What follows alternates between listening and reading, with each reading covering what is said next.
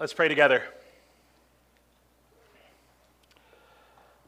O God, most high and glorious, who planned to bring salvation through Christ to unworthy sinners like us, we marvel that Christ Jesus so closely identifies with and loves his church, that the church is called the body of Christ, that through him you have united and equipped people from diverse backgrounds, from all over the world, to carry out your purpose. We marvel that you use the imperfect church as a means and instrument to accomplish your good purposes. We know that you are almighty and you do not need our help, but we praise you for displaying your power through feeble people. Our finite minds sometimes struggle to comprehend your infinite greatness. It is true that you, your thoughts are not our thoughts and your ways are not our ways. And so, Lord, we, we certainly need your help to know you. And we praise you for graciously revealing yourself to us in your word and sending your Holy Spirit to empower us to understand with greater clarity your steadfast love. You have told us through your word that blessed are those who seek you with their whole heart. Help us to do this today. Help every one of us to continually seek to know you better. And as we do this, Lord, please renew our minds with your word. We want our minds to be filled with more of your word and less of the world, that our minds would more closely reflect yours, that we might not sin against you. Father, we want our lives to reflect our identity in Christ.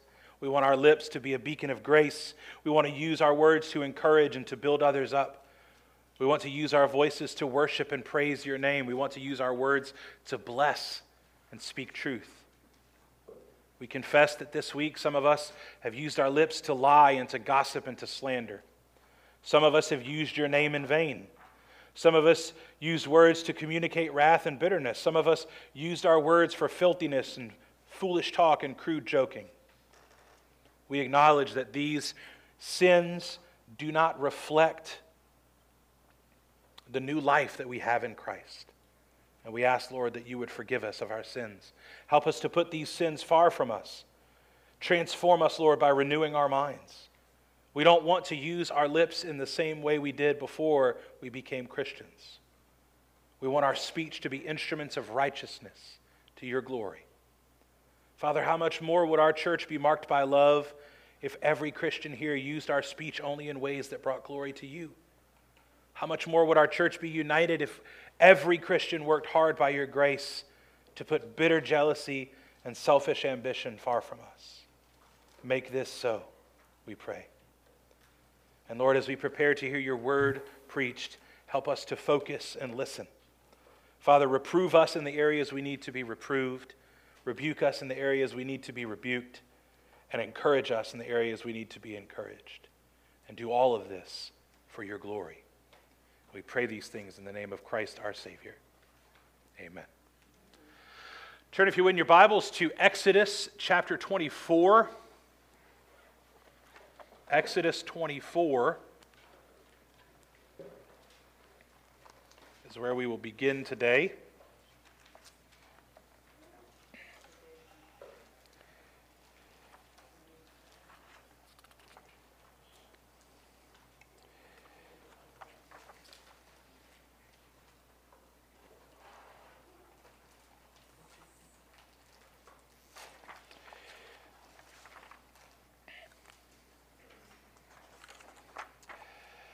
We left off last week with the Lord making a covenant with Israel. And the covenant was, if Israel obeyed the Lord's commands, then the Lord will give them the promised land. And that land will be a blessing to them, providing for their needs without the fear of famine, and that the people of Israel will not face sickness in the land. That's what the covenant said. And this covenant was confirmed with sacrifice. Moses constructed an altar with pillars around it that illustrated the, tri- the tribes of Israel. And they brought animals and they sacrificed them. And Moses threw some of the blood onto the people. because that is the way that a covenant is confirmed. It's a way of saying before the Lord that if you do not keep your end of the covenant arrangement, that you will die. And so there's this peace offering that is made before the Lord, this offering of atonement. And in celebration of this offering, Moses and seventy of the elders of the people of Israel go up onto the mountain, and they have a feast before the Lord. And we're told that they beheld God, at least in part, and that the Lord's hand was not set against them. They were able to be in the presence of God without the Lord justly destroying them due to their sin, because of the Lord's loving kindness toward his people, because of the sacrifice.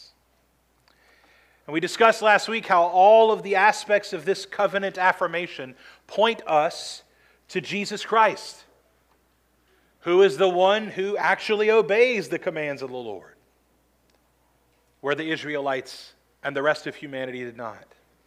Where Jesus is the one whose sacrifice covers our sin once for all, where the sacrifices in the co- in the Mosaic Covenant were repeated every single year, sometimes more than that. And where Jesus is the one who welcomes us fully into the presence of God without fear. It's not restricted to just the higher-ups or the elders. It's for all of us. In Christ, all of us can come to the Lord without fear.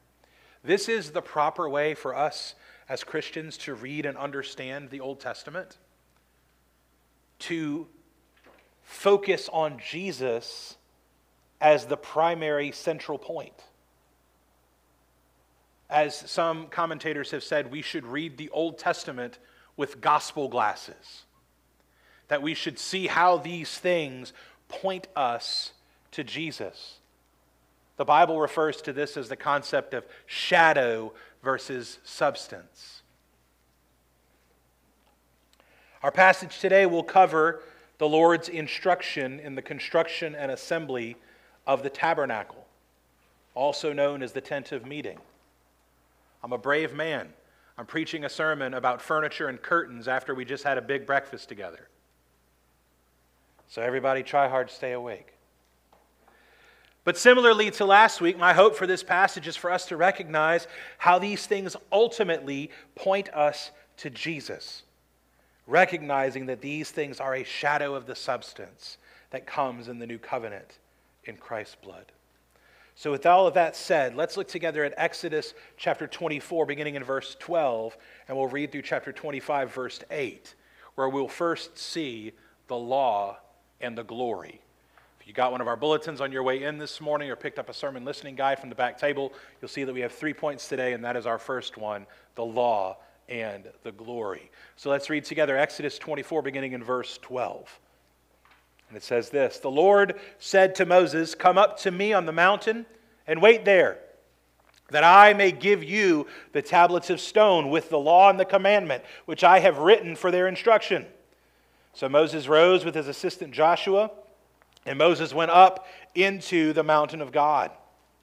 And he said to the elders, 'Wait here for us until we return to you. And behold, Aaron and Hur are with you. Whoever has a dispute, let him go to them.' Then Moses went up on the mountain, and the cloud covered the mountain. The glory of the Lord dwelt on Mount Sinai, and the cloud covered it six days. And on the seventh day, he called to Moses out of the midst of the cloud. Now the appearance of the glory of the Lord was like a devouring fire on the top of the mountain in the sight of the people of Israel. Moses entered the cloud and went up on the mountain, and Moses was on the mountain forty days and forty nights. And the Lord said to Moses, 'Speak to the people of Israel, that they take for me a contribution. From every man whose heart moves him, you shall receive the contribution for me. And this is the contribution that you shall receive from them: gold, silver, and bronze, blue and purple and scarlet yarns, and fine twined linen, goat's hair, tanned ram skins, goat skins, acacia wood, oil for the lamps, spices for the anointing oil and for the fragrant incense, onyx stones and stones for setting, for the ephod and for the breastpiece. And let them make me a sanctuary that I may dwell in their midst." So on the heels of Moses and Aaron and his sons and the seventy elders of Israel celebrating the feast after the peace offering in the presence of the Lord, the Lord calls to Moses to come up onto the mountain. He says, "Moses, you come up here." And he tells Moses that his purpose in calling him is to give him the tablets of stone. These are the Ten Commandments. The Lord takes the Ten Commandments and puts them onto two stone tablets, and they are historically recognized by scholars to be divided into what we call the two tables of the law.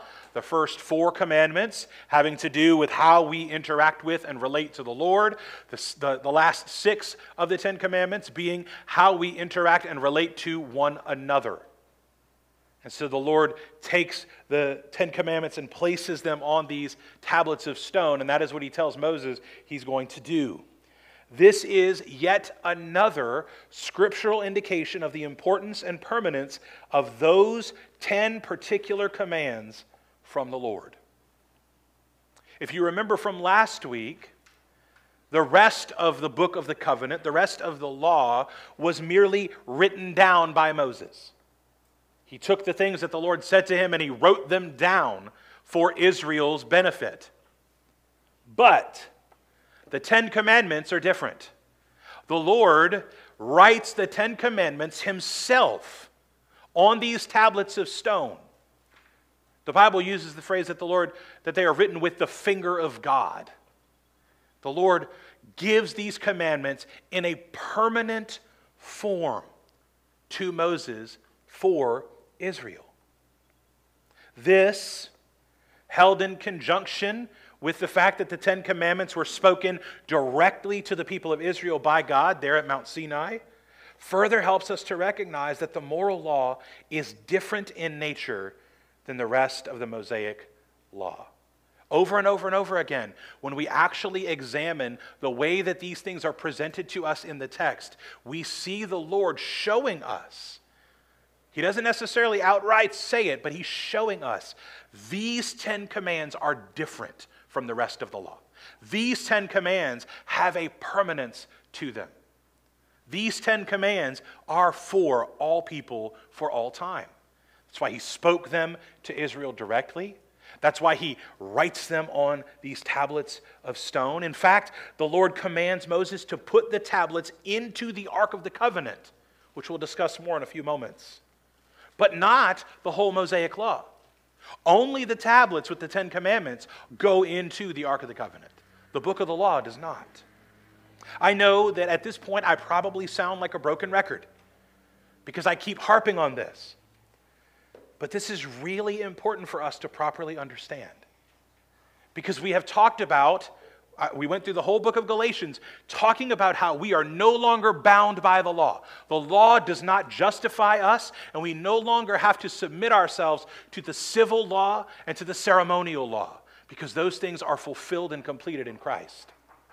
But the moral law is different, and it's important for us to understand that. The moral law is forever binding upon all of humanity, because they are reflections of the morality and nature of God. Where there are aspects of the law, the Mosaic law as a whole, that don't necessarily reflect the morality of God. The most famous example being the laws about divorce. We're told in Scripture that God hates divorce, but that God allowed divorce because of the hardness of men's heart. That is not a reflection of the perfect moral nature, the perfect righteousness of God. It's a reflection of God placing boundaries around sinful men. But the moral law is different. Our confession of faith puts it this way. In chapter nineteen, paragraph five, it says, "The moral law forever requires obedience of everyone, both those who are justified as well as others. This obligation arises not only because of its content, but also because of the authority of God, the Creator, who gave it. nor does Christ in any way dissolve this obligation in the gospel. Instead, he greatly strengthens it. When we speak about the law that man, mankind is held accountable to, it's the moral law. And while the judicial and ceremonial laws are completed and fulfilled in Christ, the moral law remains. And while obedience to the moral law does not save us, it is commanded of us. Just for example, First Peter chapter one, verses fourteen through sixteen says this, "As obedient children, do not be conformed to the passions of your former ignorance. But as he who called you is holy, you also be holy in all your conduct. Since it is written, you shall be holy, for I am holy." The moral law is a reflection of the holiness of God. And because all of humanity, especially those of us who are believers, are called to be holy, this is where we find the key to holiness. And so as Moses goes up onto the mountain, the thick cloud that was previously mentioned in chapter nineteen now covers the entirety of the mountain. And the people of Israel, people of Israel altogether are covered by the promises of God. All of them are included in the Mosaic covenant. But only those whom the Lord calls to himself are able to draw near.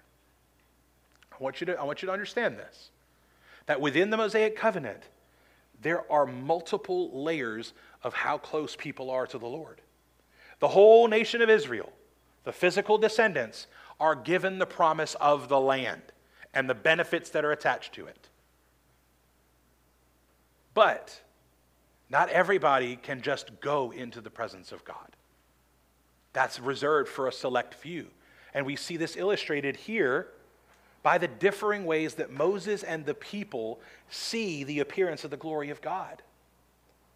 The text tells us that after six days, the Lord calls to Moses on the seventh day out of the midst of the cloud, indicating for us that this is the way that Moses perceives the glory of God that has descended on the mountain. He sees it as a thick cloud.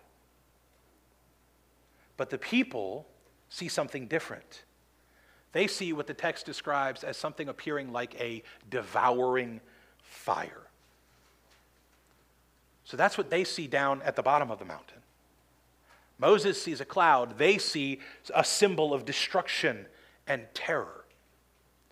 There is something to be said here about the way that we view the Lord as well. For those of us who are in Christ, we see the Lord as he is, holy and righteous and full of loving kindness toward his people. When we who are believers think of being in the presence of God, that is not something that fills us with fear, but something that fills us with joy and fills us with hope and fills us with comfort. But for those who are not in Christ, their view of God is different. They view God as cruel or frightening or even false. And for them, if they were to behold the glory of God, it would be a terrifying thing, because it would mean that they are facing judgment and wrath in a way that Christians do not. And so we see a reflection of the truth here in how Moses sees the glory of the Lord versus how the people see the glory of the Lord. But the Lord, in his graciousness, is going to make a way for the people of Israel to be near to him. Despite the fact that they cannot come near, they cannot come up the mountain, the Lord wants them to make a sanctuary so that he can dwell among them, so that he can be in the midst of his people. Now, obviously, God is already in their midst because God is omnipresent. He is everywhere all the time, all at once. But his glory will be known among his people for future generations who were not at the mountain.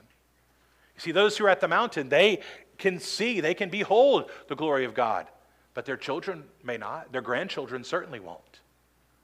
And so this is the way that they will behold the glory of God, through this tabernacle and later the temple that they are going to set up, this sanctuary. But in order for the building of the sanctuary to happen, Moses is going to take up a collection.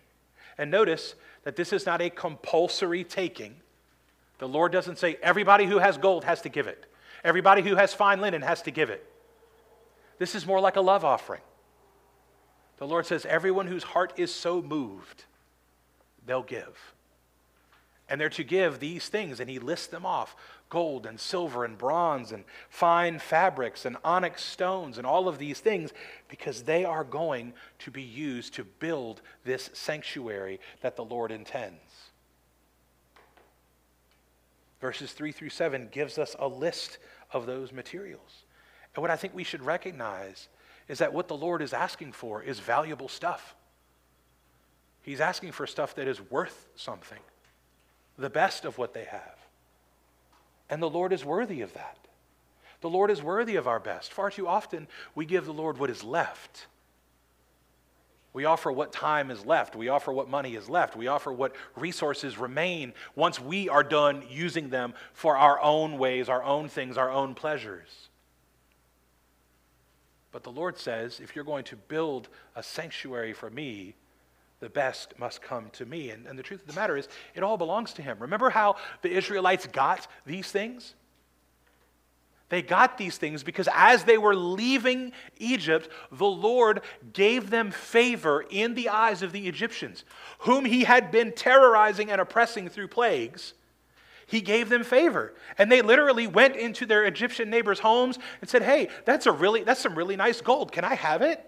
And the Egyptians were like, sure, please take it.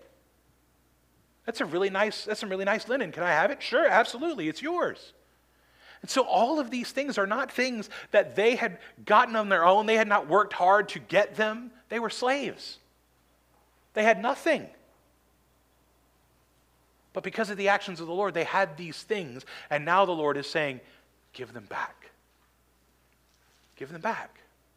Far too often we are tempted to hold tightly to things that are not ours, but ultimately do belong to the Lord. And so now that this collection has been established, we move into the description of the tabernacle and the things that are contained in it. And so our next point this morning that we're going to see in verses nine through forty of chapter twenty-five is the presence and the promise. The presence and the promise. I'm going to read just verse nine. I'm not going to read through all of this, but I'm going to read just verse nine because I want to highlight something here. So the Lord has just said, let me make, let them make me a sanctuary that I may dwell in their midst. And then he says, exactly as I show you concerning the pattern of the tabernacle and of all its furniture, so you shall make it. So Moses on the mountain is not only given verbal instruction from the Lord, but he also apparently is shown something. Whether that's a, a kind of a blueprint, an image, or it's some sort of actual heavenly tabernacle, it's not entirely clear. I lean toward an actual heavenly tabernacle, but I, I don't, we don't have to be dogmatic about that. But he sees it. And we see that, that kind of phrase repeated multiple times over the next three chapters. In verse nine and verse forty of chapter twenty-five, we see something similar. In verse forty, it says, and see that you make them after the pattern for them, which is being shown you on the mountain. So what we should understand here is that this earthly tabernacle is intended to reflect some sort of heavenly reality, some sort of godly thing, some otherworldly thing Moses sees, and what he is to build, what the people are to build, is a reflection of that.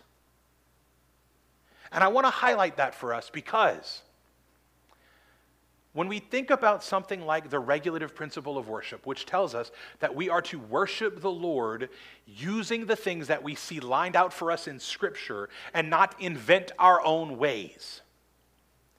When we think about that, we draw the principles of this from passages like what we're studying this morning. Because what we see here in this sermon and in the next sermon is the Lord giving very detailed instructions for how he is to be worshiped by his people. down to the measurements for the table that is to be placed within the tabernacle. The kind of wood that is to be used, the kind of precious metal that is to be used. He has a very specific plan and purpose in mind for these things. Again, because they are reflections, earthly shadows of a heavenly reality. And so if the people of Israel were to say, oh, well, you know, that table's a little bit small, let's make a bigger table. That would be more glorious, right? It'd be more glorious to do a bigger table with better, shinier metals. I know the Lord said pure gold, but what if instead we found some platinum? That'll really make it sparkle, make it pop. And in our earthly minds, we might hear that and go, well, yeah, of course. The Lord deserves the absolute best. And so if we can improve upon this, we one hundred percent should do that, right? Well, here's the problem with that.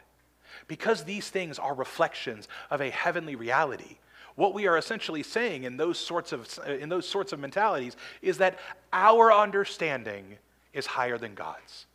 We can improve upon what is already perfect because it's already in the presence of the Lord. The same is true of our New Testament worship. While the Lord does not give us specifications for the size of the building or for the, the materials that it's to be made of or the size of any of the things that we use, He does show us in Scripture, in the New Testament, what the worship of the church is to look like.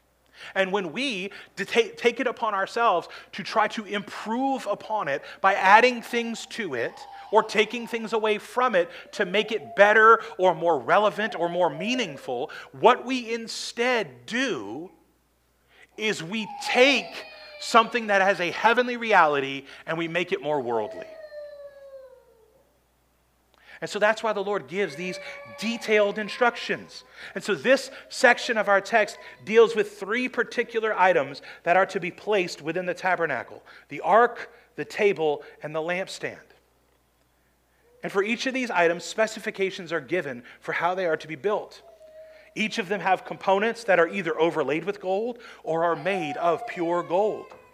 This represents both the immense worthiness of the Lord as well as His purity. But each item also represents a particular aspect of God's presence and His purposes.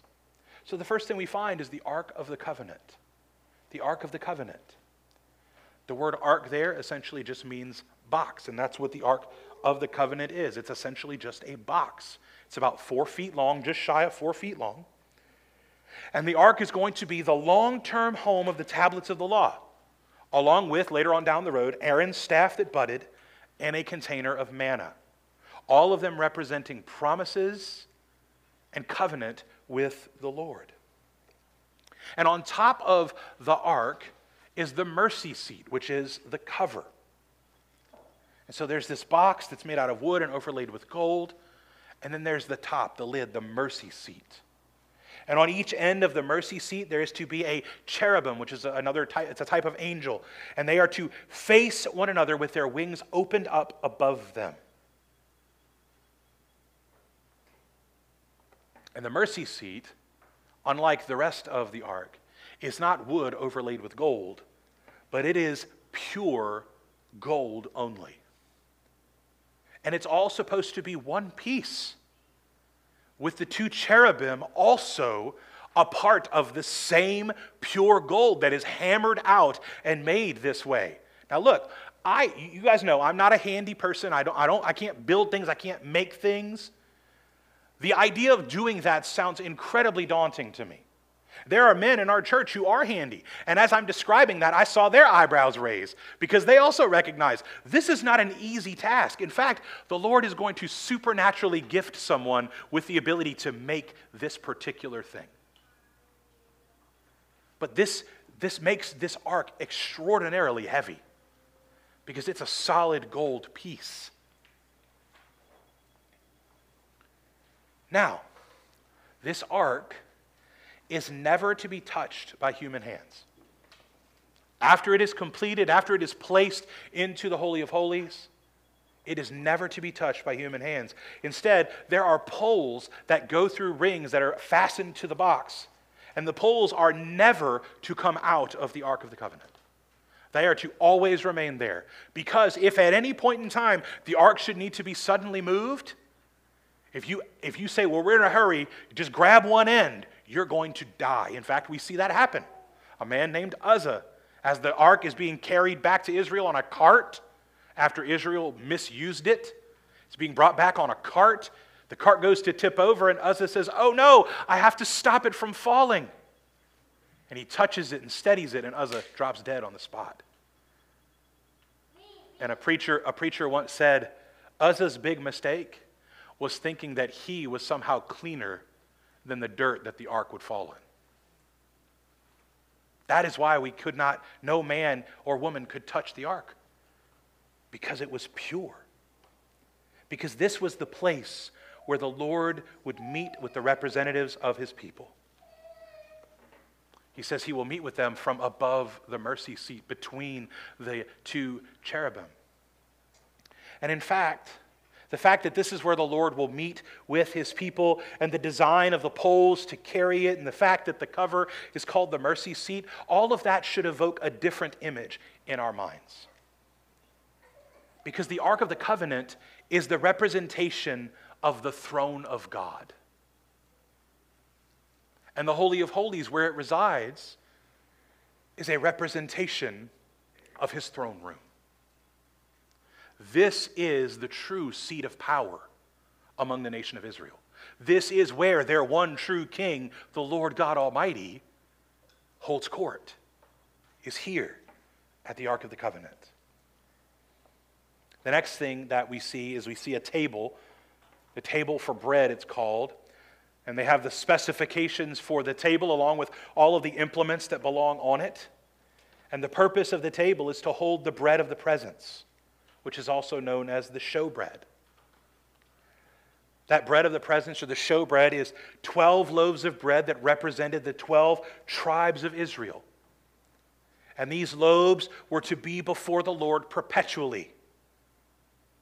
And so the priests would use the golden implements that the Lord had them build and construct for the use of this purpose. And each Friday before the Sabbath, the priests would bake twelve new loaves to replace the previous week's loaves, because they were to always be before the Lord.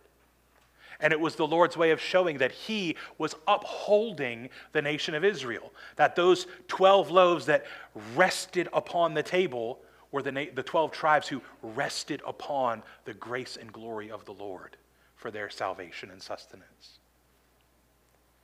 And then the third major implement that we see, the major item for the interior of the tabernacle, is a lampstand that is made of pure gold, along with the implements that are used to tend the lamps. This description of this lampstand is both simultane- is simultaneously very, very specific and also very, very vague. There's no real indication of how large it is, but there's indications of the ways that the branches are supposed to go. And so we should recognize that the majority of the design is understood by Moses through what he saw. But there are two things that should be clear to us from the description that we see in the text. First, this lampstand apparently bears a striking resemblance to a tree. That's why we see mention of things like stems and branches and calyxes and almond flowers.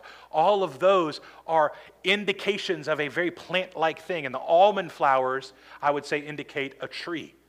When we lived in California, we were surrounded by almond trees. And we would see the almond flowers, and we would know they were coming before we saw them, because we would start to sneeze.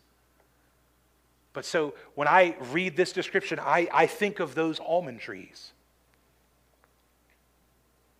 The second thing that we should recognize, so first, its design evokes this imagery of a tree. The second thing that we should recognize is that it is designed in such a way that it projects light in a particular direction.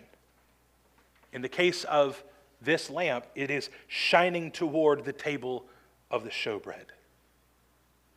So on one side of the holy place is the table with the showbread. On the other side is the lampstand. And the lamps, which are constantly burning, are pointing toward, shining light upon the showbread. And the bread, which represents the twelve tribes of Israel, is receiving the light of the Lord from this lampstand. As I said, the table and the lampstand are in the holy place, but not the Holy of Holies. Only the Ark of the Covenant is there. And so the priest's job is going to be to tend to the table and the bread and the lamp and the lampstand. Their job is to keep those things constantly moving as the Lord intended, as an act of worship that is perpetually taking place within the Lord's temple or tabernacle. And I want you to notice something here, that in the worship of the Lord, what is he highlighting? Is he highlighting his own greatness? He's highlighting his own goodness. He's highlighting his love for his people. He is showing that he is a God who makes and keeps promises. He is going to sustain his people. He is going to shine the light of his love upon them. That is what he is highlighting there within the holy place, where other pagan nations have all sorts of rituals and things like that that are the, the markers of their worship. The worship of the people of God is a reminder of his love for them. But there is more to the tabernacle, which is what we find in the next two chapters. And that's our third point this morning, the tabernacle and the court. The tabernacle and the court. I'm going to read very briefly out of chapter twenty-six, because I want you to, to recognize just very briefly what this is going to look like. Moreover, you shall make the tabernacle with ten curtains of fine twined linen and blue and purple and scarlet yarns, and you shall make them with cherubim skillfully worked into them. The length of each curtain shall be twenty-eight cubits, and the breadth of each curtain four cubits. All the curtains shall be the exact same size. Five curtains shall be coupled to one another, and the other five curtains shall be coupled to one another. And you shall make loops of blue on the edge of the outermost curtain in the first set. Likewise, you shall make loops on the edge of the out, outermost curtain in the second set. Fifty loops you shall make on the one curtain, and fifty loops you shall make on the edge of the curtain that is in the second set. The loops shall be opposite one another, and you shall make fifty clasps of gold, and couple the curtains to one another with the clasps, so that the tabernacle may be a single whole. I'm going to stop there. Notice, again, the level of detail that the Lord gives them. You are to make these curtains out of this fabric with these colors, and you are to interweave images of these cherubim into these curtains. You are to put loops, this number, in these places, and you are to take these clasps made of this material and clasp them together. He gives very specific instructions for what this is to look like. But I want you to notice that the Lord makes these things in such a way that they can be taken down and traveled with and then reassembled later. Because this is not a permanent structure. This is meant to represent that the Lord will travel with and go with the people of Israel as they go. They are to take down and pack up and carry the tabernacle with them everywhere that they go as they wander through the wilderness going toward the promised land. And everywhere they go, the Lord is with them. He goes before them as they travel, and then when they stop, they set up the tabernacle first, then they camp around it, and he dwells in their midst. And because this represents a perfect and holy and righteous God, he gives these detailed instructions. He also, he also gives them instructions for the outer boundary of the tabernacle, which is essentially a curtain that is made to be suspended between posts that go around. And he gives detailed instructions for how far apart the posts are and how big the panels are, and they're to set all of this up. And that makes the outer court. He also gives instructions within these two chapters for an altar that is to be placed in the outer court. Unlike the items within the tabernacle, this altar is overlaid with bronze instead of gold. The posts have bronze and silver parts on them. The further away you get from the presence of the Lord within the Holy of Holies, the less, the less fine the materials need to be. They're still fine materials, don't get me wrong, but they're not pure gold. And so this altar that's out in the court is to be used for the sacrifices that will be offered to the Lord, which is in part why it is located in the outer part, outer court. Because the outer court is where the average Israelite can go, provided that they have obeyed the laws required of them in going. There are cleanliness laws and things of that nature that they have to obey, but that is where they can go. But they can, they cannot go into the tabernacle unless they are a priest. It doesn't matter how good they are at following the law. It doesn't matter how well they clean themselves in, in accordance with the laws of the Lord. They are not priests, and thus they cannot go into the holy place. And then the priests cannot go into the Holy of Holies. Only the high priest can do that. One of the things that's really striking is that after the tabernacle is built, Moses is not allowed inside because he's not a priest. He doesn't get to do that because it's not his role. The Lord lays out specific roles for specific people, not because of anything that they have done, not because of anything in them, but simply because the Lord has decreed it to be so.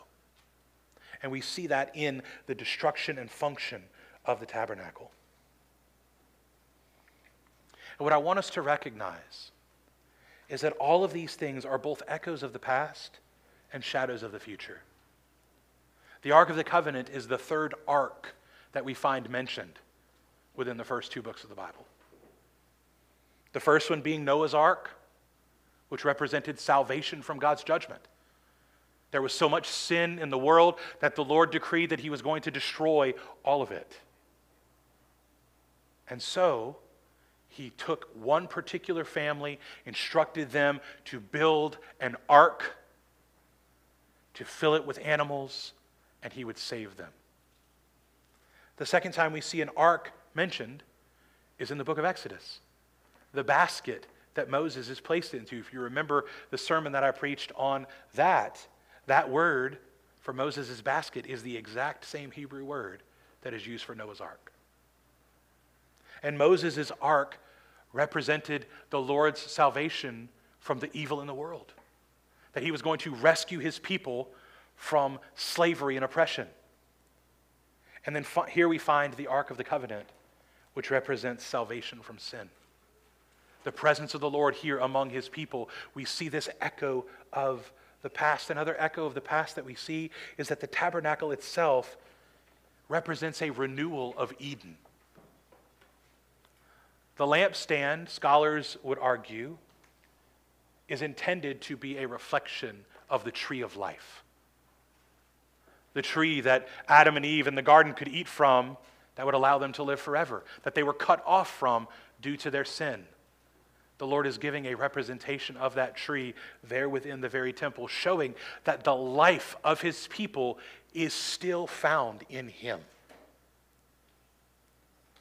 Another really interesting thing about the tabernacle is that it is always, no matter where they place it, it is always set up for the people to enter it from the east, which echoes the entrance to Eden. Genesis three twenty-four. He drove out the man, and at the east of the Garden of Eden, he placed a cherubim and a flaming sword that turned every way to guard the way to the tree of life. So when the people came into the temple, it was, in a manner of speaking, coming back into the Garden of Eden. But these are also shadows of the future, of the perfect, because it's not quite the same. Not everyone can come into the presence. Adam and Eve could, could both freely come into the presence. And as long as mankind was in the garden, every human could freely come into the presence of the Lord. Not every human can freely come into the presence of the Lord in the tabernacle. The atonement that is found within the tabernacle is not permanent. It has to be done over and over and over again. And on top of that, in the tabernacle, in those sacrifices, there is nowhere to be found eternal life. The Lord promised his people that they would have life in the land, that they would live out the days, but there is no promise of eternal life. That is only found in Christ. And Christ is where we find the fulfillment of all of these things. In Hebrews chapter eight, we find this. It says, now the point in what we are saying is this. We have such a high priest, one who is seated at the right hand of the throne of the majesty in heaven, a minister in the holy places, in the true tent that the Lord set up, not man. For every high priest is appointed to offer gifts and sacrifices. Thus it is necessary for this priest also to have something to offer. Now, if he were on earth, he would not be a priest at all, since there are priests who offer gifts according to the law. They serve a copy and shadow of the heavenly things. For when Moses was about to enter the tent, he was instructed by God, saying, see that you make everything according to the pattern that was shown you on the mountain. But as it is, Christ has obtained a ministry that is much more excellent than the old, as the covenant he mediates is better, since it is enacted on better promises. This is why, upon the death of Jesus Christ, the curtain, the elaborate curtain, with the elaborate instructions that is given from, by the Lord, that separates the Holy of Holies, where the Ark of the Covenant lies, from the rest of the temple and from the rest of the world. This is why, upon the death of Jesus, that curtain was torn from top to bottom. Because in the death of Christ, there is now no barrier between God's people and God himself. Christ came, the fullness of God in human flesh, and died for us, for his people, that we can freely enter into the presence of God without fear, without condemnation, without judgment. And so rather than look to imperfect shadows, we look to the substance in Christ. We don't have to go to a tabernacle and look at a tree that we can't eat from. We don't have to do that. We don't have to go and seek the word of the Lord by asking a priest to go into the, the high priest to go into the Holy of Holies. He has given us his word. He has given us his spirit. We have the fulfillment of these things. We find our hope in the finished work of Jesus Christ, which is what the tabernacle pointed to all those years ago. The tabernacle and later the temple were always intended to focus our attention on what Jesus Christ has done. And so the calling upon all of us as we consider these elaborate instructions for the building and constructing of the tabernacle is this: to rest in his finished work. We don't have to construct a tabernacle to be in the presence of the Lord. The Lord is in us. We gather together freely as his body and worship him freely without having to sacrifice and do all of these things, because Christ has done them for us. The Lord has saved us. And all of these shadows were but pointing, pointers to the Lord Jesus Christ. So today, rest in him. Place your hope in him. If you are with us today and you hear these things and you think about how beautiful and elaborate it must have been, know that Christ is better and that he is for you. And you too can know him today. Let's pray together. Father, we thank you for your grace and your glory that we know, that we see reflected in the tabernacle. We thank you, Father, for the fact that Christ has fulfilled these things and has brought these things to life, and that in him, Lord, we are yours. Father, I pray for all of us that we would rest in the finished work of Jesus. And Lord, that if there are any here among us who don't know him, that Lord, you would save them today. Give them a new heart. Draw them to repent and believe the gospel. Help all of us, Lord, to recognize that Jesus is better than even these things. And we pray this in his name. Amen.